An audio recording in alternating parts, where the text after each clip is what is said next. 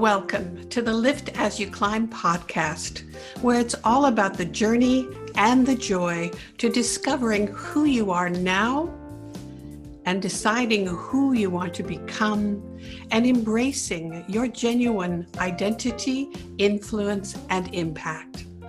In each episode, we'll explore how life's experiences have prepared us for what we choose to do next and how to create our encore, write our own script, and star in the next stage of our lives.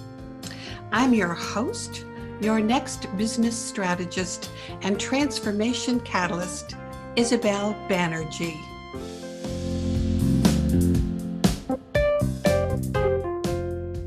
What's your expiry date? Yeah, like seriously. Isn't that how society has planned it for us? That we're going to reach a certain age, a stage expiry date where uh, we're supposed to just go gently into that sweet night of obsolescence as a woman in your 60s or 70s uh, retirement, uh, family raised, mortgage paid off, uh, career, you know, the last hurrah. And you're just supposed to expire without an odor, of course, because what value would we have at this age in our life?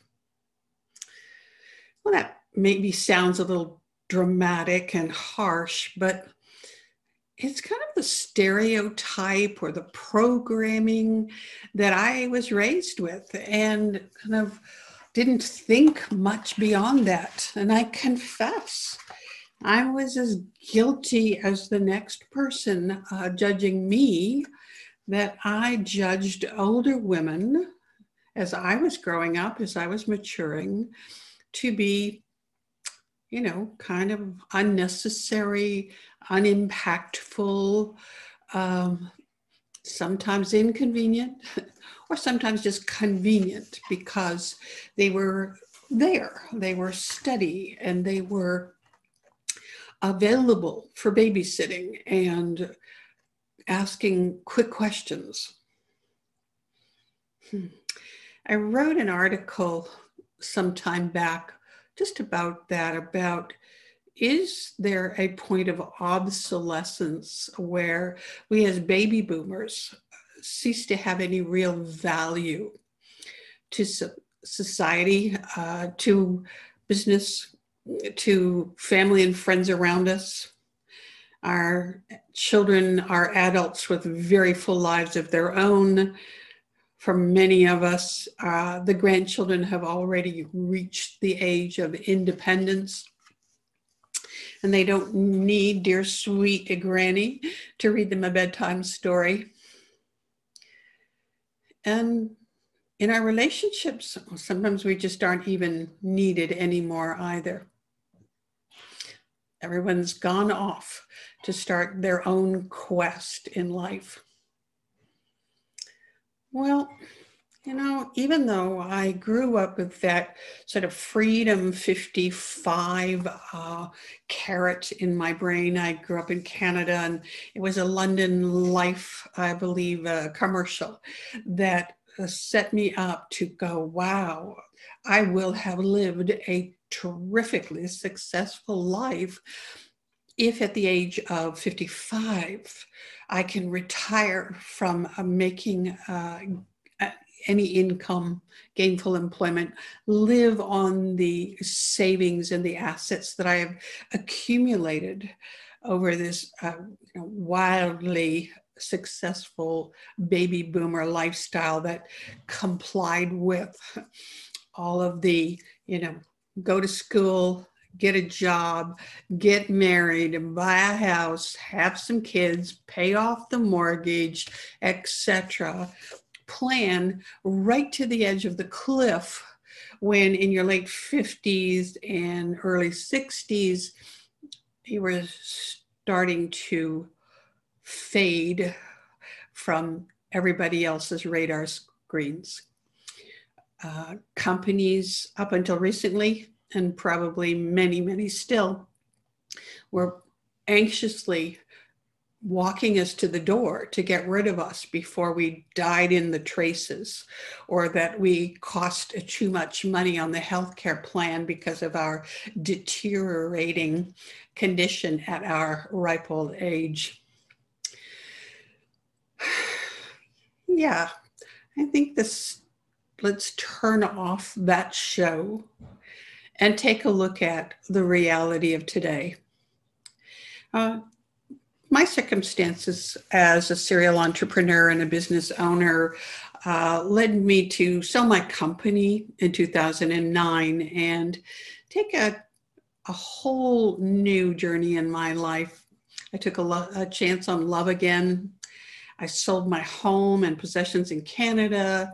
I moved to the United States and tried the woman of leisure lifestyle. After all, I'd earned it. I'd earned it the hard way.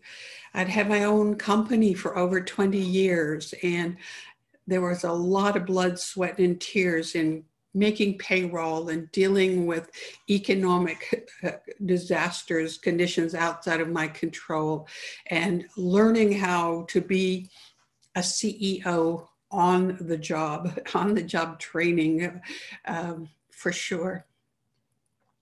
Well, I tried that. Okay, I deserve this. And after all, that's what they said I was supposed to do. I was over 55 and it was time to slow down, enjoy the fruits of my lifelong labor. After all, I've been working since I was 12 years old and um, really just, you know, step back uh, and give someone else the opportunity to step forward and rise uh, in my in my place. I tried that for a while, and rather than feeling the joy and experiencing that beautiful life that the television commercials from Freedom 55 had portrayed, you know, the lovely couple with the silver hair, with the polo sweaters over their shoulders, walking hand in hand on the beach or riding together in a golf cart. I found that all of that was possible and available to me, but it wasn't enough. It wasn't enough to make me feel great about who I was and what my purpose and value was now at this different stage of my life. For a long time, I fought my true feelings because I had convinced myself that that was the role I was supposed to play. And if I didn't have to work, then obviously, like, what kind of an idiot was I? To say, hey, let me try something new. Let me take on a challenge. Let me take on risk. Let me uh, face the fear of personal growth and learning new skills and uh, deciding how I wanted to make an influence now and how I would be able to have positive impact. And all of that remained unanswered for me for a couple of years until I realized that my search to find those answers wouldn't be satisfied until I answered one other, much more critical question first. And that was, Who am I now? Rather than trying to conduct my life and, and planning based on who I was attached to, the identity who I was attached to, that I was quite comfortable with for many years. And I knew exactly um, what my place was in the world and my role. Well, it was really easy. I had a business card that told me uh, exactly who I was I had to really stop and look in the mirror, look deeply into my own eyes, and ask that question Who am I now? It was a very emotional process. And you all know already that um, I have an affinity for words that start with the letter E. And so expiry and emotional and evolutionary are all part of this conversation. And how do we make that transition from who we were to who we will become? And and how do we traverse that unknown area in between? I certainly was not prepared for that experience in my life i didn't give a single moment's thought to what will i do when i am not who I was. What will matter to me? What will I have to learn, decide, choose? What skills do I have that transition into what I want to do next? You know, how important is it to me to um, slow down or speed up? Because now really, if I give myself permission, I have the freedom to do anything I want to. And another huge part of that assessment or evaluation was who do I need to have on my casting crew to help me fulfill this script that I can write for myself and to produce what I call is an encore performance in my life. I feel absolutely no regrets for the life that I had and the things that I've experienced and accomplished or failed forward very quickly or slowly. But here I am now at this point going, all right, how do I figure out what needs to happen? What's the system? What's the process? And how do I execute that? I wrote a book called Who Am I Now? Feminine Wisdom Unmasked and Uncensored. And it really talks about that lifetime journey of getting to be me at that point, age 65, but the sequel to that, the unwritten sequel to that, is this journey I am on now uh, to really appreciate everything that I am and have been leading my life in preparation to be today and what I choose to do with that going forward. And that's part of the conversation I'd like to continue with you, and also uh, the conversation I'd like to have with guests on my show. Because over the past 10 years, I've talked to other women uh, and I found out that there was absolutely no reason for me to be hiding in shame uh, and suffering uh, from this identity crisis that I was having because I was not alone at any time. Uh, hell no, not alone, because there are millions of baby boomers that are at this juncture that are going, okay, what now? Uh, because we certainly didn't think that much farther ahead. I don't know, there was just this like sort of mm, false belief that I don't know, like in that dinosaur show, we're just going to go off the cliff when we reach a certain point. And there's far too much life to be lived yet. And I'm now 66. Um, I expect that I will live at least another 25, 35, 45 more years. What will I do to fill that time? what will I do to make sure that I have enough money to live the way that I want to live and to be able to do the things I want to do? These are the conversations that I would like to have with you. And with uh, the women that I have come to know that are out there busting up those stereotypes and paradigms.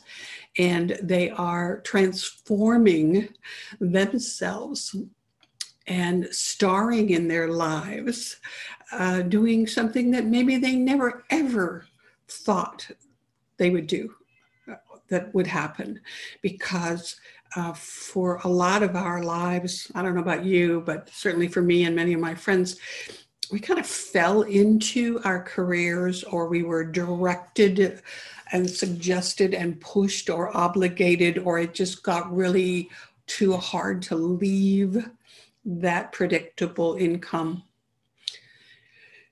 And on the day that you are set free from that sense of obligation and sense of um, being parked there and maybe typecast in your role to where you can freely say, hmm, I get to decide how I want to show up in the world now and what my character is truly like.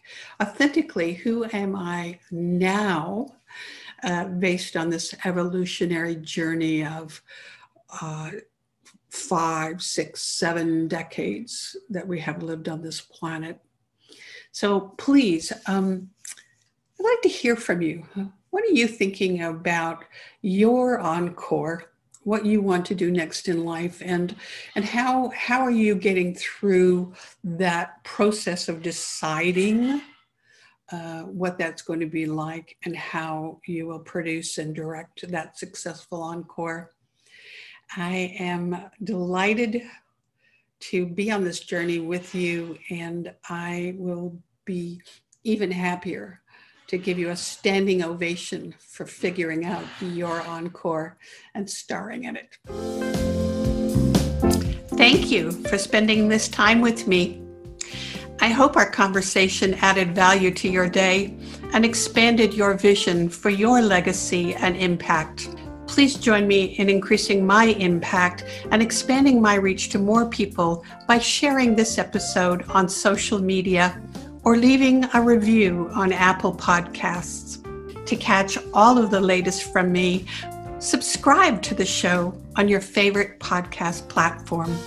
Connect with me and others in my community Facebook group, the Lift as You Climb movement, where you can engage, be inspired by, and grow with a tribe of like minded people.